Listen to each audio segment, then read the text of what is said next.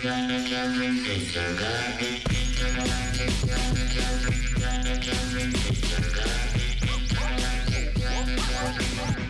Bonjour à toutes et à tous. Vous êtes sur Radio Canus en 2.2, la plus rebelle des radios pour le 87e congrès de futurologie, une émission de science-fiction, mais pas que, et culturelle et plein de choses, proposée par l'équipe de programmation du festival Les Intergalactiques. C'est la 87e, ma foi, mon Dieu, ça fait trois ans qu'on fait ça.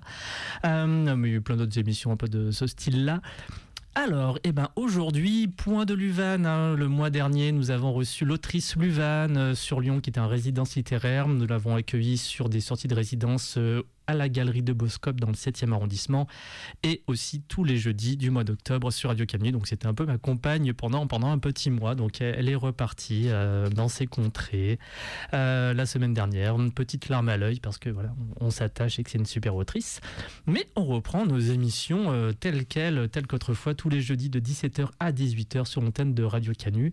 Et aujourd'hui, je reçois donc Ludovic Villard qui présente notamment son ouvrage sorti en août dernier chez Les mots et le reste, bandes originales et cinéma de genre. Bonjour Ludovic. Bonjour. Et bienvenue à Radio Canu. Ben, merci pour l'invitation. Toujours enchanté de, de venir.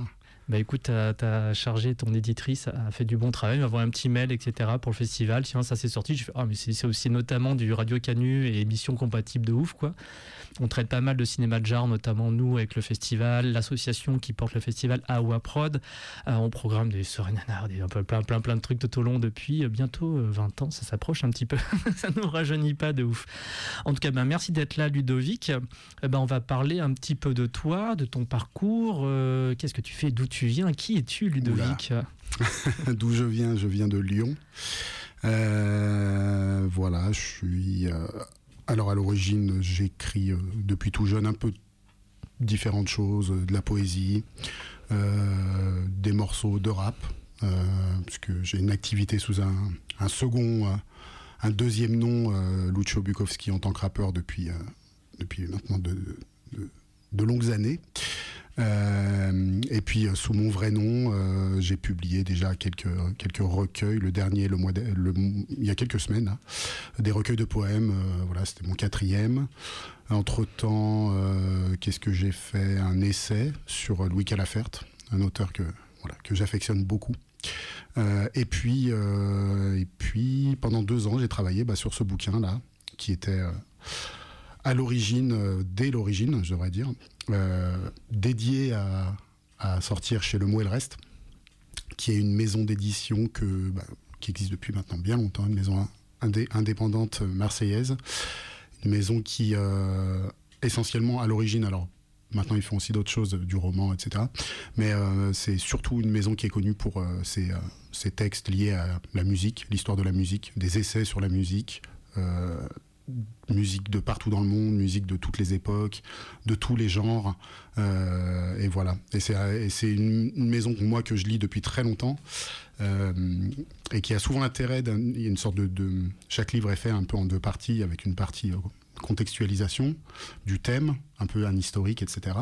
Et la deuxième partie qui est une anthologie. Alors qui n'est pas exhaustive évidemment, puisqu'il faut choisir. Alors si, c'est un genre musical, il faut choisir 100 disques. Euh, voilà. Euh, moi, je suis arrivé avec ce texte euh, qui était un peu différent parce que du coup, c'était pas vraiment. j'allais pas, je m'intéressais pas seulement aux disques. Je voulais pas faire un truc sur les bandes originales. Ça a été fait et refait, les meilleures bandes originales. Enfin, c'est un peu. on retrouve toujours les mêmes choses et d'ailleurs pas, pas toujours les choses les plus intéressantes. et du coup, je voulais vraiment que ça parle à la fois de la bande originale, mais aussi du film et euh, sans les dissocier, c'est-à-dire euh, les considérer comme une œuvre unique où la musique communique avec les images, communique, c'est-à-dire le, compositeur euh, est dans un vrai dialogue avec le, metteur en scène. Euh, fallait que les deux fonctionnent ensemble, qu'elles aient du sens, déjà dans un premier temps. Et assez vite, quand j'ai quand bossé là-dessus, je me suis rendu compte qu'il y avait des, bon, il y a des ça, des, hauts et des bas dans l'histoire du cinéma avec les bandes originales. Déjà, l'histoire de la bande originale en elle-même est assez intéressante. Euh, de la musique au cinéma, etc. Il y, a, plein de choses vraiment intéressantes toute la première partie du XXe siècle. Et puis, euh, et assez vite, je me suis rendu compte qu'il y avait quelque chose qui se passait à la fin des années 50, début des années 60, aussi, aussi, bien du point de vue de la musique que du cinéma, et que ça laisse refléter dans bah, des bandes originales très originales pour des films eux aussi très originaux. et avec beaucoup d'expérimentation. Et, et, très vite, je me suis rendu compte que c'était pas des, c'était pas forcément le cinéma d'auteur, c'était pas, c'était plutôt des, du cinéma de genre. Et, les choses les plus intéressantes, c'est quand je faisais une liste des, des films euh, ayant une bande originale vraiment euh, intéressante, narrative, qui a un, vrai sens dans le film, eh ben, je tombais que sur des films d'horreur, des films de science-fiction, des mhm. polars, des westerns. Euh, alors après, cinéma fantastique, il y a quelques, il y a deux trois films porno aussi que j'ai intégrés dans le dans le film parce que c'était une des, classes du cinéma de genre dont on parle peut-être moins, mais où il y a eu des choses, des choses musicales extrêmement intéressantes. Et, euh, voilà, donc j'en suis venu à finalement euh, resserrer mon sujet à bah, les bandes originales dans le cinéma de genre entre 1960, soit euh, la sortie en salle de Psycho d'Alfred mhm. Hitchcock, à 1982 avec Blade Runner et euh, donc euh, oui, c'est ce que j'ai donc vu sur euh, donc ces trois décennies qui sont qui, qui sont pas tout à fait 22 ans. Ouais, 22 ans. Enfin, oui, donc oui, même oui, deux décennies et quelques. Ouais. et, et, oui, donc pourquoi tu n'as pas souhaité dépasser cette date de 1982 parce que j'ai voulu m'arrêter sur un, sur un film bande originale emblématique et je trouvais qu'en l'occurrence Blade Runner Blade Runner, ça marquait quelque chose de. Alors, déjà, dans sa bande originale, quelque chose mhm. d'assez euh, incroyable dans bah, l'utilisation de l'électronique, parce qu'en fait, finalement, dès les années 60, on a déjà, en fait, des, des, des, des, euh, bandes originales qui sollicitent l'électronique premier synthétiseur euh, ou via des manipulations un peu par le truchement de la musique électro électroacoustique mais avec euh, ce que fait Vangelis euh, en 82, il y a quelque chose où on a l'impression qu'on ne pourra plus aller euh, plus loin dans, cette école-là. effectivement, même aujourd'hui, des, très bonnes bandes originales qui utilisent essentiellement l'électronique avec du, matériel très poussé,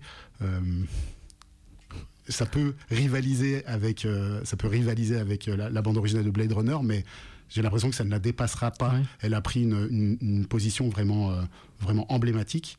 Et, pareil pour le film de Ridley Scott. D'un coup, euh, euh, il, crée le blockbuster et il tue le blockbuster en même temps, j'ai l'impression. Euh.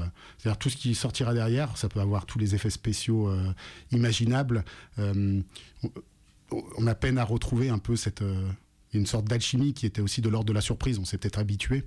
et les deux ensemble, cette espèce d'invention d'un monde à la fois visuel et sonore, je trouve que c'était vraiment quelque chose qui marquait un, qui, était parfait pour finir euh, cette période euh, d'expérimentation, parce qu'en l'occurrence là, à la fois euh, du point de vue de Ridley Scott avec toutes ses obsessions dans les décors, dans les et Vangelis avec ses autres obsessions lui plutôt dans des des, compresseurs, des voilà des, des machines qui s'amusaient à détourner.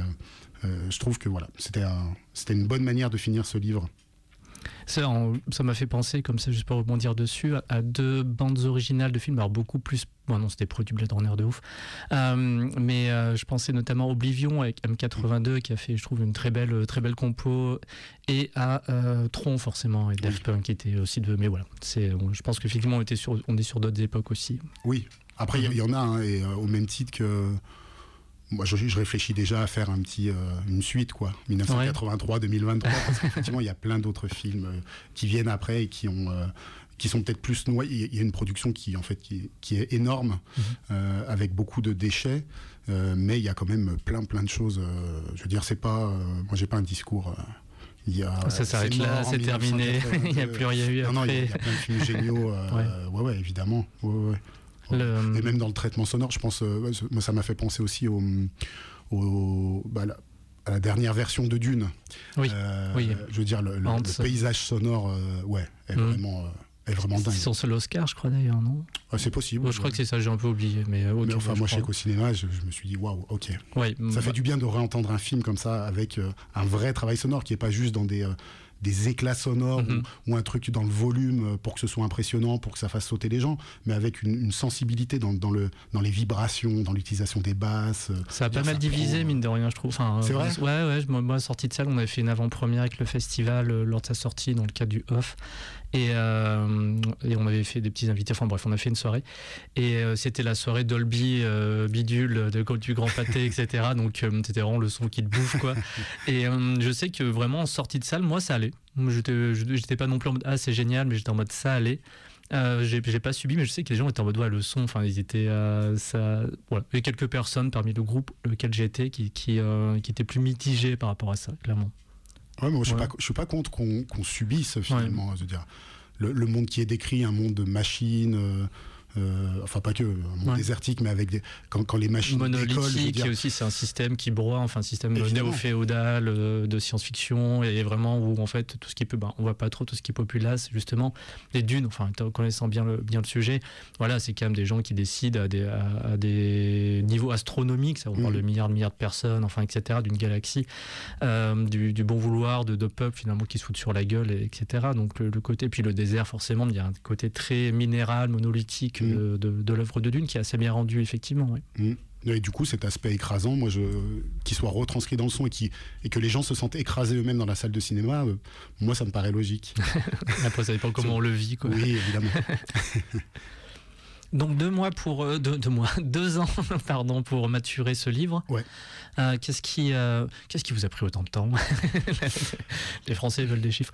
Non, Bah, déjà- non, non, c'est une fois. Non, c'est ouais. Comment s'est passé ton processus de sélection, de, de création, d'écriture Bah déjà, j'ai- regardé énormément de films. J'en ai éliminé beaucoup, parce que là, Mhm. le- du coup, il y en a 100 au final. Je rajoute une liste de 100 à la fin. Mhm. euh, de, euh, en proposition. Mais euh, ouais, en deux ans, j'ai dû voir, je sais pas, ouais, 400 ou 500 films. euh, et euh, alors déjà, voir un film, c'est long. euh, Ouais. Surtout quand tu bosses. Quand, voilà, c'était pas mon activité principale. Je faisais ça le soir. euh, et euh, donc faire ta sélection, puis revoir les films en prenant des notes. Mhm. Ensuite, euh, travailler sur les notes. Mhm. J'ai j'ai produit beaucoup, c'est-à-dire pour chaque film, euh, quasiment, j'avais euh, au, au minimum 5 ou 6 pages que je considérais comme déjà abouties. Donc c'était encore après difficile d'enlever.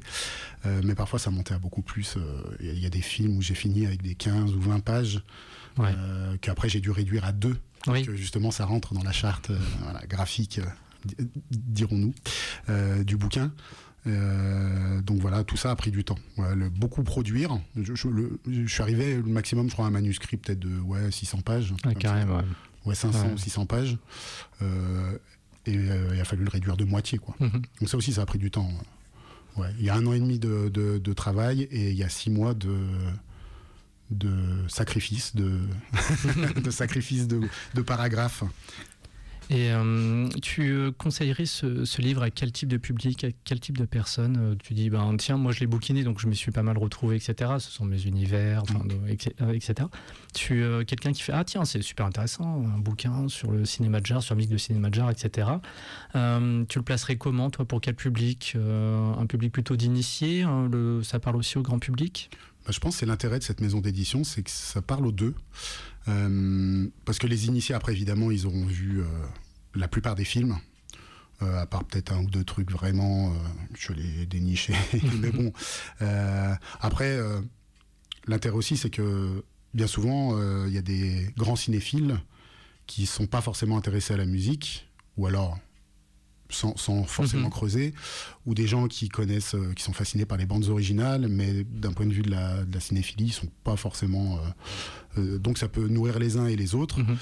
Et ça peut aussi faire, euh, parce que c'est quand même le but aussi de cette maison d'édition, c'est qu'il y a un aspect, euh, notamment les 100 premières pages, qui sont une contextualisation, euh, une partie historique sur l'apparition des bandes originales, comment elles évoluent, comment elles meurent à une certaine période avec le vieil Hollywood, comment Mhm. elles reviennent à partir de la fin des années 50, euh, comment on expérimente. Et ça peut être une bonne porte d'entrée à des gens qui n'y connaissent rien. Mhm. Euh, j'ai essayé d'écrire de manière assez euh, comme j'aime bien faire quoi comme je voulais pas que ce soit technique je voulais pas que ce soit comme un essai un peu traditionnel euh, euh, donc moi j'aime bien utiliser des formules un peu euh, plus poétiques parfois des adjectifs qui, qui donnent une idée d'un son euh, plus qu'une description trop précise. Oui, ce qui est, qui est un sacré, enfin ça demande forcément, tout demande un sacré travail pour composer un, livre de cette ampleur. Et mais oui, effectivement, enfin le mettre en mots, moi je sais par exemple, enfin en tout cas j'écris peu, enfin c'est pas du tout, c'est pas du tout mon truc, mais parler de son, etc. Moi je trouve que c'est vraiment une, un exercice en soi en fait, mm. parce que ben, tout simplement très bêtement et très prosaïquement, bah oui, on lit, on lit des lignes, etc. Ça doit parler de sensations sonores, quoi. Oui, c'est clair. Mais de, donc j'imagine de par tes activités d'artiste, enfin donc de, tu, de chanteur, c'est ça sur le, sur le rap? Ouais, de rappeur, ouais. Ouais, c'est ça. Oui, j'imagine que une bonne sensibilité forcément musicale par rapport à ça. Moi, je trouve ça assez fascinant en tout cas. c'est quelque chose que je ne pourrais pas faire. J'avais une petite pensée aussi quand j'étais jeune moi, donc ça, on va dire années 90, etc. J'étais tombé sur un, hors-série des Inrecuptibles qui était spécial musique de film. Donc mhm. moi j'étais gros fan des musiques de film. Alors c'était plutôt les gros instrumentales, Jerry Goldsmith, etc. Mhm. Les pré Zimmer, enfin moi, j'étais, j'adorais ça vraiment. J'avais mes collections de Vares Sarabande, etc. enfin, bref. Et, euh, et ah, trop bien, ça a parlé. Et j'avais été méga déçu à ce moment-là. C'est pour ça, c'est là, c'est là que ça devient un peu plus intéressant parce que je suis trop bien. Et d'un coup, j'ai dit ouais, mais euh, en fait, ça parlait de musique de film, mais ça parlait que de jazz et ça parlait que, enfin, que de que de compositions très liées au jazz. Alors, j'ai rien contre le jazz, mais j'y connais rien en jazz. Euh, j'étais jeune, d'autant plus. Et euh, je trouvais que c'était assez fermé. J'avais le sentiment d'un côté assez élitiste dans sa vision de la musique de film, justement, de la part des Inrock. Euh, enfin, l'équipe de rédaction de l'époque qui avait fait ça, je ne juge pas les Inrock par rapport à ça du tout. Et je me rappelle que j'avais, moi, une volonté un peu, un peu grand public de lire quelque chose sur musique de film, donc j'ai peut-être une interview de Jerry Cole Smith, j'étais très fan, euh, ou de parler un peu peut-être de trucs entre guillemets oui plus pop culture. Et j'étais tombé sur oui, alors ouais, le truc de jazz, machin, qui a des films un peu méconnus. Et les films méconnus, c'est pas grave, bien entendu. Mais je me souviens, j'avais une grosse frustration. Moi, j'ai lu ce truc-là en mode, mais ça m'intéresse pas. Et j'avais l'impression, mais c'est ça, musique de film. Bah non, c'est des trucs que je m'achète, etc. Écoutez la BO du 13e guerrier parce que ça me fait, ça me fait délirer, quoi. Et, euh, et voilà, en tout cas, ton bouquin, c'est sûr, ne prend pas du tout cette partie-là. Mais c'était pour. Ça m'a vraiment. Enfin, ton bouquin m'a pas rappelé ça, mais mon expérience de lecture par rapport à la musique de film, elle était très triste à une époque parce que je disais, bah, il y avait rien à lire, quoi. Parfois, un petit notule dans. Euh, Mad Movies ou mm. l'écran fantastique ou d'autres trucs comme ça, etc. Mais c'était assez rare à trouver. Est-ce que, est-ce que toi tu penses qu'il y a des euh, on peut, bah, il y a Internet, mais non, on est, on est vraiment sur d'autres, sur d'autres sphères, etc. Mais point de vue publication, c'est quelque chose qui se fait, il me semble, assez rare. Je sais pas ce que tu en penses. Euh, rare, j'irai pas jusque là. Il y, a, y a, quand même quelques publications. Euh, après, il faut c'est vrai qu'il y a peu de, on va dire, de publications. Par, exemple, Michel Chion qui a fait beaucoup de, beaucoup de bouquins là-dessus, euh, des, auteurs qui sont un peu spécialisés euh, dans la question du son au cinéma. Euh, souvent, pour trouver des infos, si je veux, si je travaille sur, je sais pas, Eraserhead, il va falloir que je lise des livres qui parlent de Lynch pour trouver quelques infos sur le son dedans. Il y a il n'y a pas de publication spécialisée sur le son. Mhm. donc effectivement, alors c'est à la fois frustrant parce que des fois on se dirait euh, ouais ça va plus vite si on a direct des mecs qui ont déjà écrit euh, pour faire nos recherches. Mais en fait c'est cool parce que ça te force à lire plein d'autres choses. Et euh, le fait de lire finalement si tu veux avoir deux infos sur pourquoi il a utilisé je sais pas tel type de, de son ou comment il a procédé sur Eraserhead tu es obligé de lire quatre livres sur Lynch. Et en fait au-delà de cette info que tu cherchais tu comprends toute une philosophie. Mm-hmm et elle va elle va t'éclairer euh, de manière beaucoup plus éclatante sur pourquoi il a utilisé ce son. T'aurais dit il a utilisé ce son parce que euh, ça, t'aurais pas eu forcément, je sais pas, euh, euh, t'aurais pu analyser toi selon ton objectivité, ta subjectivité pardon, mais en te documentant énormément d'un point de vue plus global, tu vas comprendre que lui l'a fait pour telle raison. Et et du coup, euh, je, trouve, ouais, je trouve ça, je trouve ça euh, pas si mal. Euh, ah, mais après, des livres sur. Il y a, oh, son nom m'échappe, mais il y a un super livre sur la, musique chez Stanley Kubrick qui existe. et puis après, si, il y a. bah, je veux dire, ça après, ça dépend du compositeur. Je veux dire, si tu cherches des choses sur Ennio Morricone, tu vas. oui, ça c'est. Il y, en a des kilos. Je pense que les Rock, le, le, pareil, passé dessus, il repassait dessus. J'aimais bien, mais bon, au bout d'un moment, il fallait lâcher un petit peu de mémoire. Moi, j'aime bien les entretiens, par contre. Euh, comme, et à quoi euh, Par exemple, les entretiens de Lalo Schifrin. Mhm. Euh, il y, a pas mal de, compositeurs de musique de film qui ont fait des entretiens, et ça, c'est pas mal du tout. J'aime bien cette forme d'entretien, parce que souvent, ils, déballent plein de trucs. c'est pas comme un essai, quoi. Là, c'est tu as une source directe. et puis souvent, ils se lâchent un petit peu parce qu'ils font les entretiens des années après le film. Donc, tu apprends aussi des, petites choses que tu peux placer.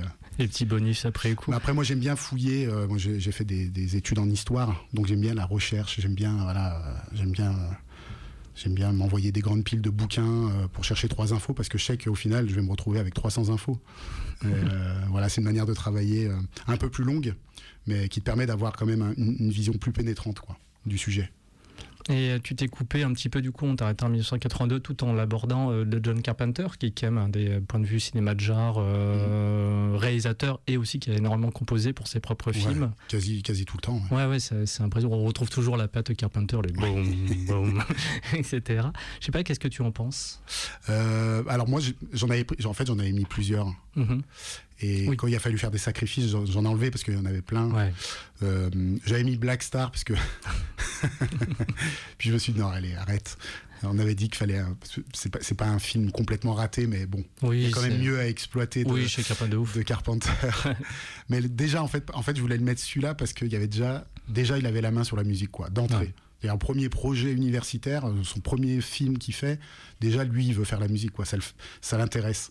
Euh, et déjà il fait des trucs super chelous.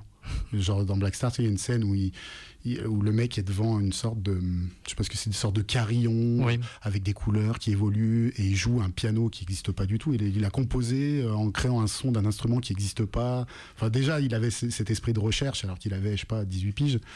mais bon, j'ai enlevé Black Star. Il y avait The Thing, je l'ai enlevé aussi. C'était intéressant parce que c'était une collaboration justement entre lui et euh, Ennio Morricone, mm-hmm. mais qui qui n'était pas quand même dans l'ordre. On sent que euh, Carpenter voulait quand même la main il a gardé quelques trucs de Morricone, mais il a quand même voulu lui remplacer des grandes parties par ses synthétiseurs mhm. à lui, euh, tout en reprenant des petits bouts de Morricone pour les réinterpréter. Euh, voilà, c'était, on était un peu plus dans le bricolage. Euh, il y avait, il y aurait pu avoir évidemment le thème d'Halloween, qui est quand même assez pareil, c'est, je veux dire, emblématique. C'est fait refait. Mais je me suis dit, je vais traiter de. Du coup, j'ai choisi. Oui. J'ai choisi Assaut parce que alors j'aime beaucoup ce film, je trouve c'est vraiment un, c'est tout Carpenter quoi. C'est comment il, ramène euh, n'importe quel type de genre cinématographique finalement à une sorte de dérivé du western mhm. euh, et comment il va créer là une musique en l'occurrence qui est ce que tu disais quoi là c'est on est dans quelque chose de très fataliste on va au bout mhm. on est on est encerclé on est enfermé dans dans un déterminisme vraiment glacial euh, synthétique avec ses notes de d'ailleurs c'est ma sonnerie de téléphone. Et qui euh, et qui marque euh, tout aussi bien je veux dire le, la marche en avant bah, qu'on trouve dans, dans, les westerns. Il se cachait pas d'ailleurs hein, de, de, faire des, westerns camouflés en polar ou en ou en film de, SF ou en film d'horreur. Et en même temps ouais cette détermination de, des, des assaillants quoi qui reviennent sans cesse, qui sont prêts à tout, qui sont prêts. Euh, euh, y y a une, dans ce film, il y a une violence qui est, euh, vous allez dire, pure. C'est pas, on aurait l'impression que je fais l'éloge de la violence, mais mhm. une violence très qui est pas travaillée, quoi. Je veux dire. Il y a un assassinat d'une petite fille qui mange une glace au bout de, de je sais pas, 10 minutes. Ah, il est violent, hein, c'est, et, cette bande, et cette, bande originale et, et, l'utilisation du, du, synthétiseur de la musique électronique qui est, qui est quasi euh, la seule à pouvoir euh, justement marquer cette, cette, cette froidure, quoi. cet aspect glacial euh, de la ville américaine où tout le monde est, tout le monde est armé. Ouais, du coup, je suis parti ouais, sur, euh, sur. Ouais. Mais tout le travail de Carpenter est fou. Et même ce qu'il n'a pas composé pour ses films, puisqu'il a fait aussi d'autres choses oui, bien sûr. Euh, ultra intéressantes, euh, avec effectivement, on reconnaît immédiatement sa touche. Quoi. Oui, oui c'est toujours, toujours impressionnant. Il suffit d'entendre deux, deux, notes, faire Carpenter en train de passer. Moi, j'adore perso. Et euh, parmi donc tout, le corpus de, films que tu traites, est-ce que as quel, est ton petit préféré Sur quoi lequel compositeur slash ou film tu as, vraiment un coup de cœur, envie de travailler? Enfin, limite qui a peut-être éventuellement lancé l'aventure? Ah, il y en a plusieurs. Ah, alors posé comme ça, parce qu'un film. Oui, en fait, j'ai déjà fait plein de. J'ai fait des radios, j'ai fait des, Et à chaque fois, on me pose cette question. Elle, elle est donc à chaque fois, j'essaie de faire un film différent. Mais par contre, euh, oui. Euh, il y a certains films, effectivement, au début, quand je me suis lancé et tout, euh, je me suis dit, ah putain, quand même du boulot et tout. Et en fait, je suis tombé sur des films où je me disais, ah, ah ouais, c'est tellement génial, faut, faut vraiment pas que je lâche, quoi. Ça, c'est un bijou, ça, c'est un bijou. Et euh, euh, ouais, il y, a des choses comme Les Lèvres Rouges, par exemple. Mm-hmm. J'avais jamais vu de film d'Harry Kummel. donc, c'est un film de vampire où il y a quasiment aucun cliché sur le de, de, films de vampires. Il, de, il est de quelle année? Je ne l'ai pas vu du coup, je, je, connais. Les Lèvres Rouges, c'est 71 Ouais. Hmm. je vérifierai discrètement. Mais euh, je suis quasi sûr que c'est 71. Euh, c'est un film d'Harry Kummel qui est euh, belge, qui avait fait avant, merde, l'adaptation de ce roman de Jean Ray. ah, ça va pas me revenir. Je, peux chercher rapidement. Ouais, ouais, ouais. Je, je, fais une petite recherche les gens qui écoutaient le podcast. Mais c'est, oui, c'est 71 du coup. Ouais. Et, euh, et donc c'est un film avec Delphine Seyrig qui joue une comtesse, euh, une vampire comtesse. Euh, et la bande originale est de François de Roubaix. Et il y a une atmosphère dans ce film qui est complètement folle. voilà, ça se passe tout, un hôtel au bord de la mer. avec un ciel, c'est soit il fait nuit, soit le ciel est complètement lourd, chargé, gris. Et, et euh, François de Roubaix, euh, je pense que franchement, c'est une de ses plus belles bandes originales. Euh, je raconte souvent cette anecdote parce qu'elle est intéressante et elle donne une idée aussi de pourquoi le cinéma, c'était pour les compositeurs un champ d'expérimentation intéressant. Mmh. Mmh. Parce qu'on quand on leur donnait soit carte blanche, soit des contraintes, et ben souvent ils se lançaient dans des choses qu'ils n'auraient pas fait sur des projets à eux. Euh, déjà par la contrainte de l'image. Euh, et là, Harry Kummel, il, avait une idée dans la tête, c'est qu'il il voulait absolument, euh, à l'origine de la musique Zigan, pour ce film. Et puis il s'est dit, bon, c'est un peu trop cliché, un film de vampire, d'autant que ça se passe en Belgique, pas du tout le contexte. Et, en fait, on lui propose, on lui propose François de Roubaix, qui est chaud. Kummel accepte évidemment. en 71, Roubaix a déjà déjà une, certaine aura. Et euh, il lui dit Bon, par contre, j'ai une contrainte, c'est que je veux que tu utilises du cymbalum, qui est un instrument de zigane, un instrument à, à lamelle ou à, à, corde, à corde frappée qui a un son très. Euh, vous, vous, allez en trouver un sur, sur Internet. Mettez euh, Les Lèvres Rouges, bande originale. Euh, je, peux en, je, peux en, mettre un beau hein, s'il faut. tu peux en mettre un Il faudrait tomber sur une des compositions avec du, du cymbalum, ce serait intéressant. Mais en gros, François Droubet connaissait pas l'existence de cet instrument. donc il se retrouve avec un instrument qu'il connaît pas, qui doit et qui doit composer, il doit composer avec une bande originale. et je crois qu'il avait deux semaines, deux ou trois semaines. Donc il s'est enfermé chez lui, il a fait ça toute la journée.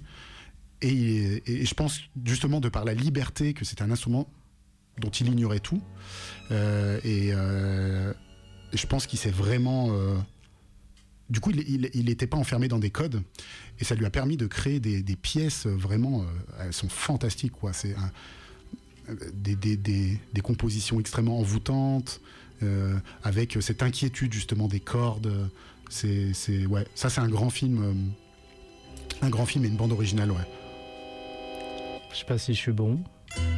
Voilà du ça, ouais, c'est écrit dans le titre, du coup j'ai réussi à le trouver. c'est avec un Y Cymbalum, oui. cher auditoris. Des cymbales. ouais. Voilà.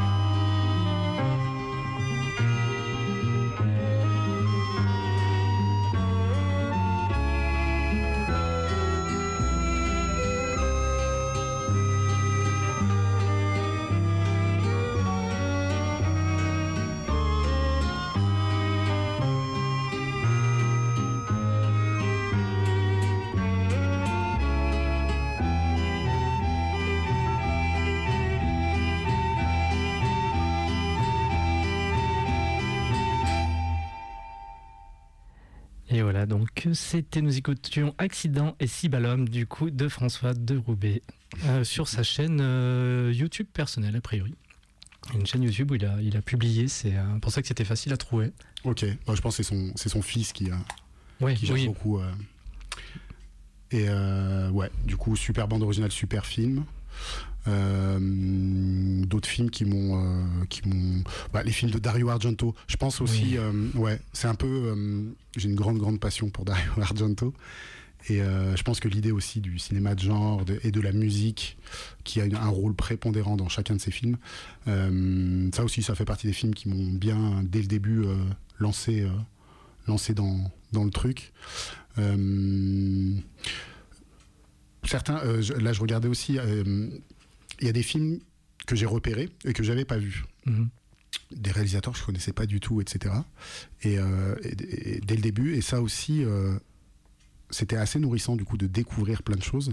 Et euh, parfois, c'était du coup pas, du, pas vraiment une contrainte. du coup, je, je dévorais les filmographies. Et Il y a, il y a- il y a plusieurs trucs, genre Onibaba. Tu vois, ça c'est un film qui m'a, hum, film japonais. Oui. C'est un film de 64 Mhm. de euh, Kaneto Shinto. Et euh, pareil, avec une bande originale de, de- enfin, assez folle, d'un type qui s'appelle euh, Hikaru Hayashi, et qui va mélanger euh, de la musique traditionnelle, alors en l'occurrence de la musique No, qui vient Oui. du théâtre No. Oui, oui, oui. Il reprend la structure du No avec vraiment les structures notamment rythmiques, les, les- les tambours traditionnels et les flûtes. Sauf qu'à la place des flûtes, euh, il utilise plutôt des, des saxophones et des trompettes, et dans un esprit plutôt free jazz. Et ça crée, euh, c'est un film en noir et blanc qui se passe essentiellement dans le monde rural japonais euh, de l'époque, on va dire, euh, des euh, samouraïs. Et euh, voilà, ça c'est pareil, un film qui m'a qui m'a encouragé. Je me disais, putain, avec des choses comme ça, euh, vraiment, il y a un champ à, à expérimenter assez incroyable. Et puis, ouais, des films de des polars, euh, pareil, des films de Jean-Pierre Melville, euh, dont je suis assez friand aussi. Euh, donc il y avait un- comme ça un aller-retour entre des films que je connaissais déjà, où je me disais ça, je sais que c'est bon, et, euh, et en même temps des recherches où je découvrais des choses. Après il y avait aussi du déchet, hein, des choses. euh, bon, j'ai enlevé à la fin, euh, ou même des choses que j'aimais en fait. Ouais. Il y a des choses que j'ai enlevées, que j'aimais, mais que je me, dis, je me suis dit, dans un bouquin, c'est plus honnête de mettre des, des œuvres euh, qui intéresseront peut-être plus les gens, plutôt que faire un, un- un truc euh, qui parle uniquement à ma sensibilité. euh. Là, je pense à Jean Rollin. L'inévitable. Bon, là, j'avais mis la croix de fer que j'ai enlevé, Ouais. et puis que j'ai remis dans la, dans la liste finale où, que, où je repropose 100 films de plus. Euh, parce que je pense qu'il y avait quand même des choses plus intéressantes. Mais pareil, des, des fois, on a des affinités comme ça avec des films. Et Jean Rollin, qu'est-ce que, comment tu pourrais décrire? Parce que moi j'en ai vu, mais j'avoue que la musique, moi je me rappelle absolument pas, quoi, mais clairement pas, quoi. Là, dans, Euh, la, dans la croix de fer, Ouais. c'est un, alors c'est un compositeur complètement inconnu. La croix de fer, c'est deux jeunes gens qui se rencontrent à un mariage dans une sorte de, de faubourg euh, abandonné. euh, et puis ils partent et vont se réfugier dans un cimetière où ils se, bala- ils se baladent et ils discutent. Donc c'est un film fantastique, horreur. Ils croisent des spectres, mais c'est jamais euh, Bah, c'est très onirique, comme oui, vous ça, personne court, Parce personne. que disait Jean Rollin sur son travail, en fait, il voulait, il voulait faire des films poétiques, euh, matinée Euh, d'épouvante, enfin d'épouvante. Oui, d'épouvante un peu à l'ancienne, de fantastique, de, de choses un, un peu bizarres. Et c'était un peu les producteurs. Il était venu euh, voilà, au tout premier étrange festival qui est venu les de Lyon, qui est devenu les Hallu- hallucinations collectives depuis. Mhm. Il était, c'était un de leurs premiers invités, je crois. Ah, bah, il est disparu euh, depuis. Oui. Et euh, il racontait du coup que bah, forcément, il disait oui, m'arrive-vous pendant mes films, parce qu'on sait bien que parfois devant Jean Rollin, bon, on s'en paye une bonne tranche, etc. mais il, il ça un très bien, il était avec sa femme et il était vraiment très, très apaisé. Il disait non, mais rigolez pendant la séance. Il était là pendant l'avant-première de son dernier film avec Ovidie, etc. Il disait m'arrivez-vous, je m'en fous, etc. Et il parlait aussi du fait bah, qu'il y a beaucoup de nudité dans ses films. Et il disait, bah, en fait, moi, j'en veux pas tant que ça. C'est juste les producteurs. Ils me disaient, ouais, ben, elle pourrait se dénuder là-bas, etc. Je disais, ouais, je, disais, je lui disais, enlève ton, enlève ton haut et passe à travers le plan. Comme ça, je suis débarrassé. Donc, plein de petites anecdotes. C'était vraiment quelqu'un de très touchant et de très. euh, Très heureux finalement de faire ce qu'il voulait faire, mais vraiment ce qu'il insistait lors de son intervention euh, au Comédia ce jour-là, c'était le fait qu'il voulait faire des films poétiques. Lui, c'était vraiment ça, c'était la poésie qu'il voulait mettre dedans. C'était euh, donc oui, ça rejoint ce que tu disais du coup. Oui, et puis euh, ce que je trouve fascinant chez Jean Rollin, parce qu'il n'y en a pas tant que ça, c'est quelqu'un qui a euh, au même titre que tu disais tout à l'heure, deux notes, tu sais que c'est, tu sais que c'est Carpenter. rien que la pochette du DVD, tu sais que c'est Jean Rollin. Ah il a créé un genre en, lui-même, finalement. Mhm. Il a, c'est une sorte de, d'œuvre genre, avec parfois, effectivement, il y a un côté téléfilm. parfois, c'est mal joué parce qu'il prenait des gens qui n'étaient pas des acteurs, mhm. mais c'était pas le propos. Le propos, c'était vraiment, comme tu dis, c'était de donner une vision euh, poético-fantastique, euh, de partir de, thèmes complètement euh, qui presque dans la croix de fer, il y, a quasiment pas de thème. C'est une déambulation. puis ils finissent par descendre dans un caveau.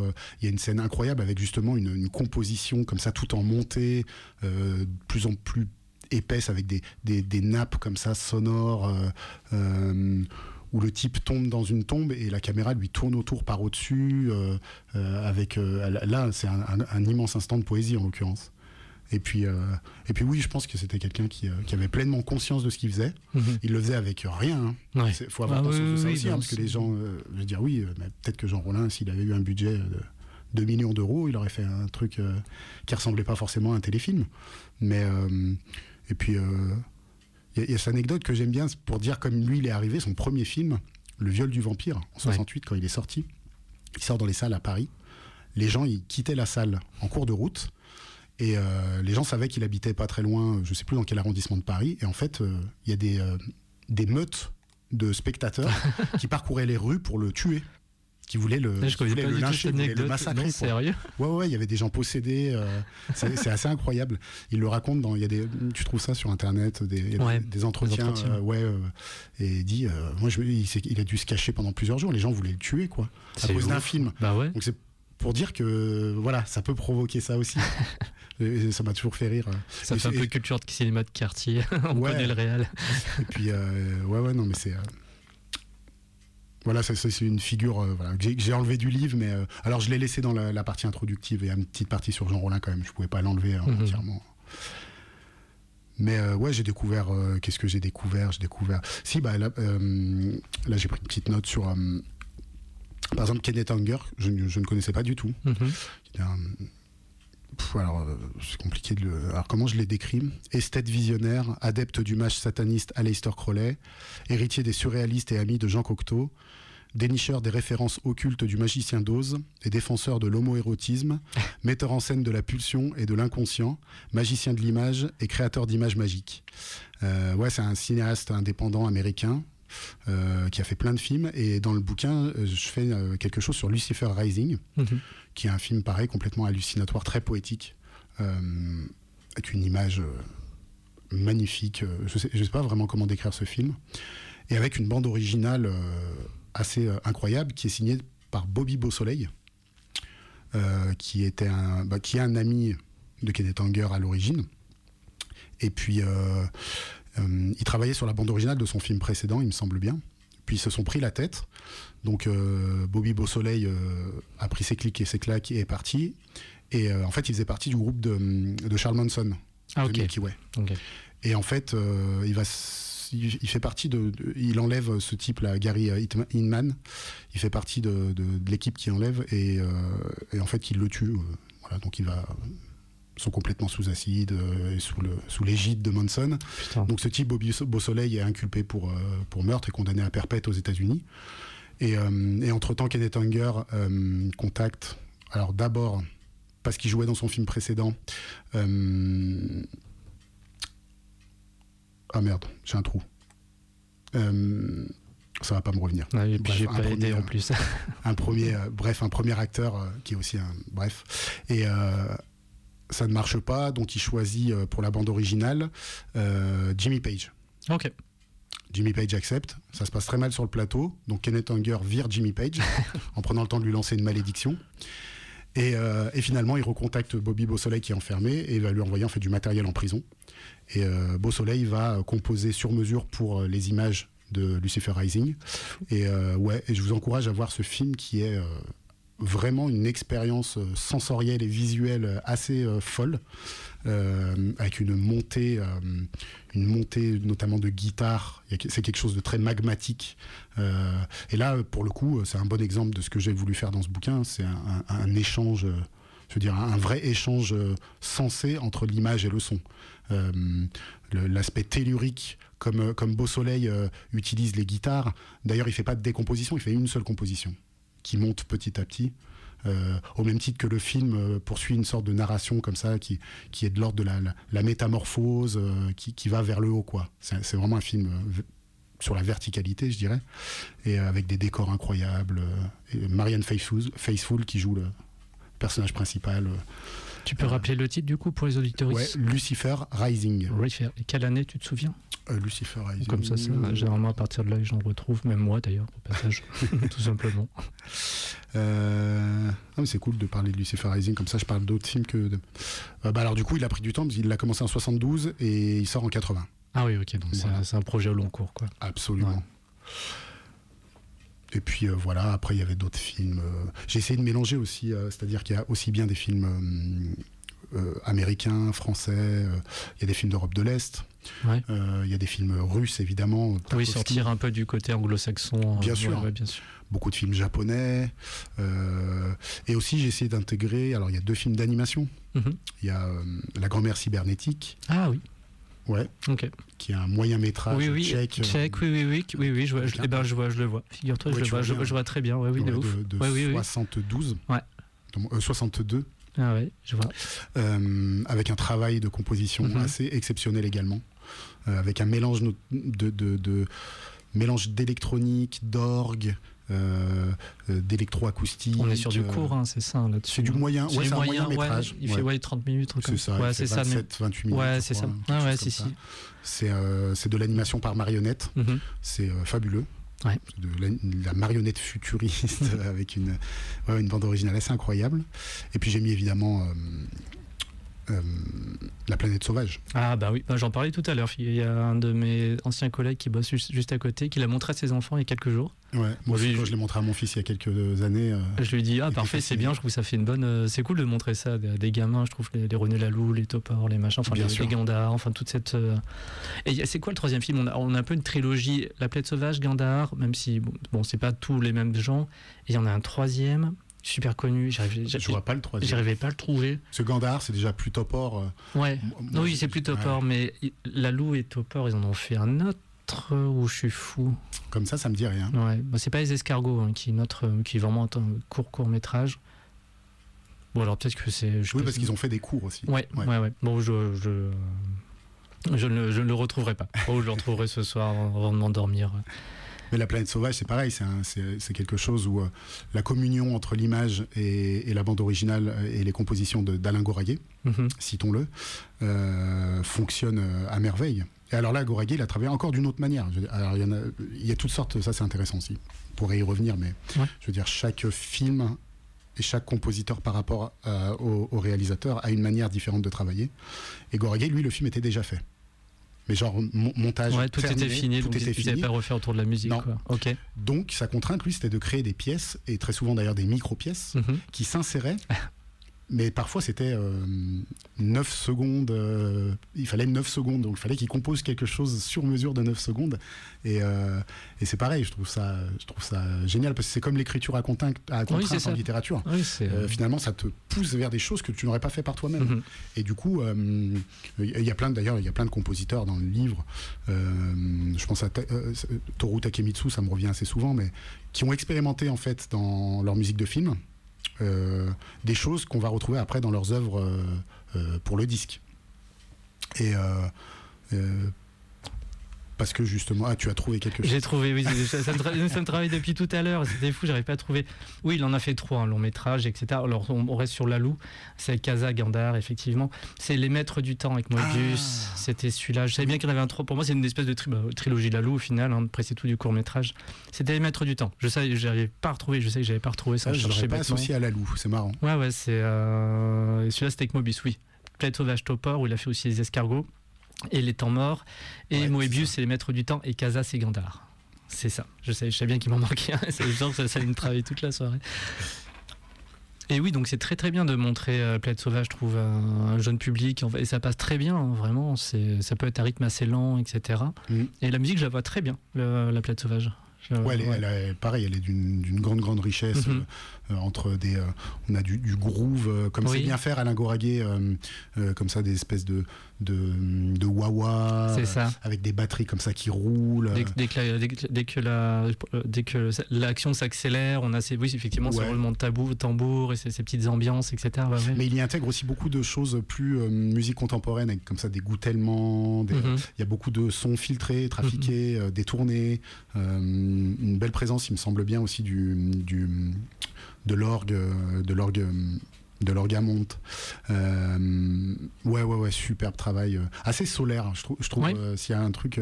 Alors c'est marrant parce que dans le livre, je parle aussi, je parle une autre fois de Goraguet, mais sous un autre nom, parce qu'il utilisait un autre nom. Parce que Goraguet, à part Gainsbourg, La Plaine Sauvage, et puis tout ce qu'il a fait comme arrangement et composition pour plein, plein, plein de, de, musiciens, en France notamment, il faisait aussi de la musique pour, bah, pour le cinéma porno. Ok. il en a fait un paquet. Il en a fait un paquet et, euh, il y a quelques années est sorti un vinyle qui compilait un peu euh, ses meilleurs euh, ses meilleurs morceaux. je viens d'ouvrir la page Wikipédia par curiosité. J'arrive à la musique de film et puis d'un coup une espèce d'annuaire qui se dévoile, qui se dévoile. Il en faisait, je crois, 79. Hein. Il en faisait 5-6 par an. Quoi. Ouais, ouais, c'est énorme. Ah oui, mais ça arrête jamais. et ben dans ce travail sur le porno, euh, tu trouvais déjà ce côté, euh, ce côté vraiment solaire, quoi. Ce côté groove. Euh, c'est assez. Ouais, c'est assez troublant. Moi, c'est vrai, en France, Goraguet, ça reste le type qui a fait quelques compos pour Gainsbourg, alors que c'est en l'occurrence un compositeur et un musicien qui, bah, qui devrait être assez relevé dans la, dans l'histoire de la musique de film aussi, ces autres, oui, c'est Gainsbourg, Jean Ferrat aussi. Il a beaucoup bossé avec Jean Ferrat, du coup. Ouais, ouais, à fond. Je, découvre, hein, du coup. Je fais. Bah, peut-être, d'ailleurs, peut-être plus avec Ferrat que Gainsbourg. Le problème avec Gainsbourg, c'est que comme lui, Gainsbourg, il... il déclarait les compos à son nom. Parfois, il y a des compos, euh, c'était le même problème avec Vanier, quoi. Il y a plein de choses qui ont été composées ou arrangées par d'autres, mais qui, Et après, que lui s'est attribué à la son dessus à la fin, quoi.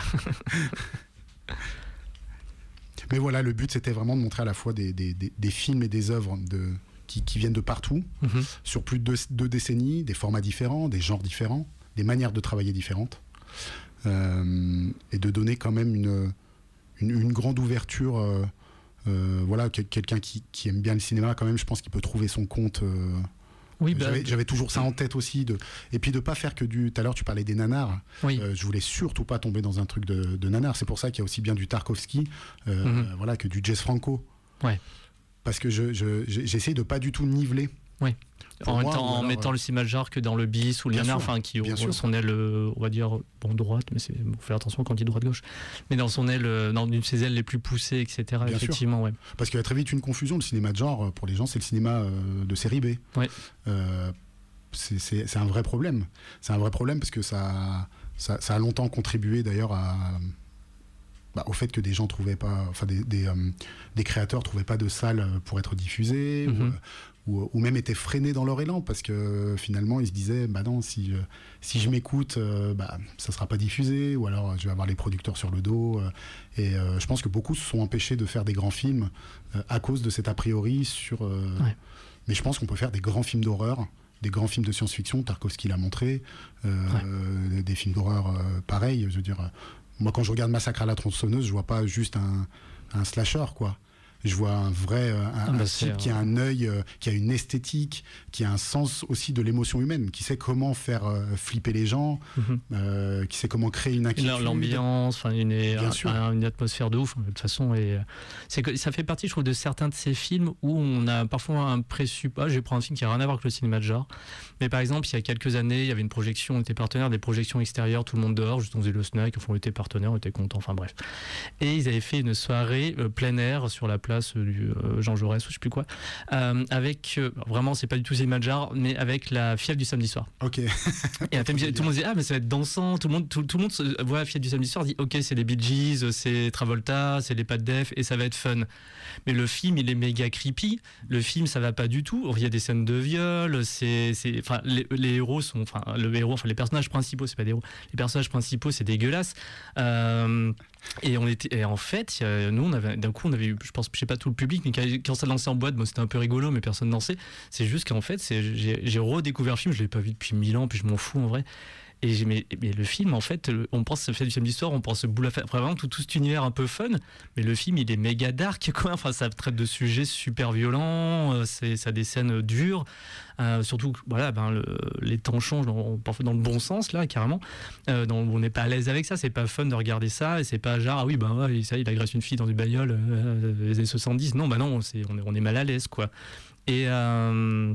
Et, voilà. Et du coup, c'est, je trouve que ça fait pareil que à tronçonneuse. Ah ouais, film de slasher, trop fait. Non, tu le regardes, tu peux vraiment être mal en fait. pareil, il y a plein de films comme ça où on a créé a posteriori des, des, sentiments ou des, de se rappeler de trois imageries. Le, mm. Laserface avec sa tronçonneuse, les suites en plus ont vraiment enfoncé ça dans le crâne des gens. Mm. Mais on peut, enfin, euh, Massacre à tronçonneuse ou même le premier Evil Dead encore. Mm. premier tout le monde fait, ah, tout le monde pensait Evil Dead 2, le côté euh, H euh, qui fait le con avec sa, avec sa tronçonneuse, pareil. Enfin, bon euh, grosse mode tronçonneuse à l'époque. Euh, mais en fait, le premier Evil moi je l'avais revu au cinéma, une ressortie, cette date, hein, genre 2005, j'avais ressorti ça au cinéma, nouvelle copie. En fait, il fait flipper sa mère, Evil le premier. Enfin, c'est un film très noir. Ouais, ouais, ouais. Très noir, bah, encore une fois, très Et c'est un vrai film d'horreur. Enfin, moi, d'un coup, j'étais en mode putain, je, suis en train de flipper en ça. Et on a oublié que Evil Dead, c'était aussi ça. Donc, oui, effectivement, je suis complètement d'accord avec toi. La Massacre à tronçonneuse, c'est pas juste un film YOLO, ça fait peur et quelqu'un se fait poursuivre dans les bois avec une tronçonneuse, quoi. Mm. Puis un, et c'est un film, euh, alors là en l'occurrence, bah, j'en, avais déjà parlé, mais, mais c'est assez intéressant puisque pour le coup, Tob Hopper, euh, pour la musique, c'est lui qui l'a fait. Avec Wayne Bell et euh, ils la font. ils, ont un, mode de travail, un mode de travail très précis. Qui, il y a une, deux pièces contiguës, l'une pour le montage, l'autre pour la musique. Et ils créent la musique en même temps que le. Et ils l'intègrent au montage. Ils font vraiment les deux en même temps, ils passent d'une pièce à l'autre. Et, euh, eux, leur, délire dans ce film, c'était de créer une musique qui serait, euh, en gros, l'atmosphère sonore qu'entendrait une, euh, un animal dans un abattoir, c'est-à-dire à travers les murs. D'où tout cet aspect métallique. On sent qu'il y a des, choses qui se, comme du métal qu'on tord, mhm. des filtres, c'est étouffé. il y a des, énormément de caquettements de poules tout le long du film. Les gens le remarquent pas. Il y, a, des poules. Même quand il n'y a pas de poules, on entend parfois des poules. Et, euh, et, euh, et, ouais, c'est Massacre à la tronçonneuse. Ouais, c'est pas pour moi, c'est pas un film du samedi soir. C'est un ah grand film sur euh, l'Amérique. C'est un grand film sur la violence. C'est un grand film sur qui est d'ailleurs l'adaptation l'adaptation un peu euh, revisitée, mais qui part d'un fait très réel euh, de, de Ed Jain, qui était un, type qui avait massacré euh, quelques personnes, je crois des jeunes femmes surtout, dans sa ferme, dans je sais plus quel état, et qui avait gardé le cadavre de sa mère chez lui, et qui dépeçait des gens, qui allait dans des cimetières euh, pour récupérer des morceaux de cadavres qui se faisaient cuire pour les manger. Puis avec les os, ils fabriquaient des chaises. D'ailleurs, d'où le fait que dans Massacre à la, tronçonneuse, quand elle se réveille dans la pièce autour de la table avec toute la famille, les chaises sont faites en, en fémur, en ossement. Ça, c'est de, ça, c'est une histoire vraie, quoi. Donc c'est encore plus glaçant. c'est vraiment un bout d'Amérique ce film, je trouve. Oui, puis oui, qui c'est pas, on peut pas parler de capsule temporelle, mais quand même beaucoup, c'est aussi sur, enfin sur plein de trucs, etc. Je suis complètement d'accord avec toi. Sur, ben, il, se place vraiment. Bon, en vrai, je te paraphrase. Oui, je suis d'accord. mais encore une fois, oui, je veux dire. Euh, et, puis même ceux qui, même Jess Franco, les films de la Hammer. Euh, euh, c'est pas parce qu'on part du principe qu'on fait un film divertissant sur la peur que c'est forcément euh, de la série B. Euh, je, trouve, que c'est plus, je trouve que c'est quand même beaucoup plus complexe hmm. euh, qu'un film, que de la création d'une bande originale, pas que, hein, par la photographie, le, le, montage, etc. C'est des, des, œuvres complexes, c'est des œuvres complexes, et, je trouve ça quand même difficile de les réduire parce qu'elles parce qu'elles elles tiennent d'un genre qu'on a estimé que c'était du divertissement pur de, de, après, euh, c'est bête hein, ce que je dis, c'est très naïf. Hein. Donc, finalement, c'est d'essayer de, de, sortir des stéréotypes et de voir un bon film là où il y a un bon film. Ah, c'est qu'un bon film, c'est pas qu'un bon film qui est, c'est pas qu'un truc qui a pris une récompense à Venise ou à Cannes. Euh, il y a des bons films qui sortent, qui ont été faits avec rien et qui pour moi sont des chefs-d'œuvre dans le livre. Par exemple, ma compagne, elle a, elle a rematé là, elle l'avait jamais vu et puis des fois elle ouvre le bouquin machin et elle a voulu mater le Carnaval des âmes. Ah oui. C'est un film qui a été fait avec 30 000 dollars par un type qui faisait que du documentaire. Il a fait son film de fiction, il n'a rien fait derrière. Le Carnaval des âmes, pour moi, c'est un, c'est un immense film. Bah, de ouf. C'est un immense film, fait avec rien.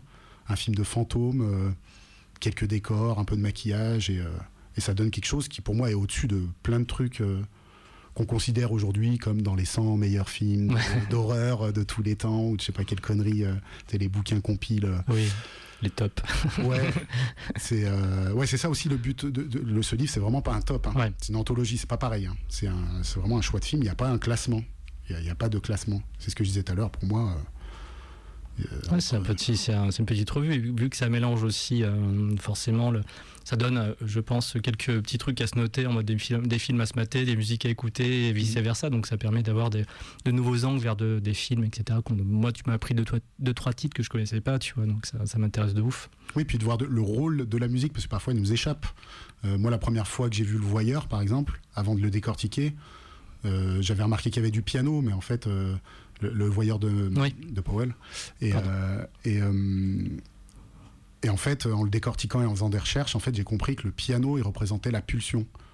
C'est-à-dire que le piano, il n'apparaît que quasiment quand on a le personnage euh, principal, euh, Marc, qui, euh, d'ailleurs, il est souvent déclenché. il est souvent déclenché par, par la présence d'une femme. Mm-hmm. Et, et, en fonction de sa pulsion, qu'elle soit joyeuse, qu'elle soit nerveuse, qu'elle soit mélancolique, le piano adopte telle ou telle forme. Et ça, ça, pour moi, c'est une bande, originale qui fonctionne. C'est-à-dire qu'on capte pas ce qu'il a voulu faire, mais en fait, ça nous pénètre. Et, euh, oui, ça va de manière euh, presque inconsciente. Exactement. C'est, quand je dis que le, son doit être narratif, c'est exactement ça. C'est quand le son devient vraiment quelque chose euh, d'organique dans le film. C'est pas quelque chose qu'on pose dessus à la Tarantino. Tiens, Dick Dale, le mec qui. Enfin, ça pour moi, c'est pas de la bande originale. Euh, la bande originale, c'est une bande originale. Elle est composée pour un film. C'est pas de la, c'est pas de la compile. Un petit tacle pour euh, Tarantino, comme ça, on a, pour finir l'émission.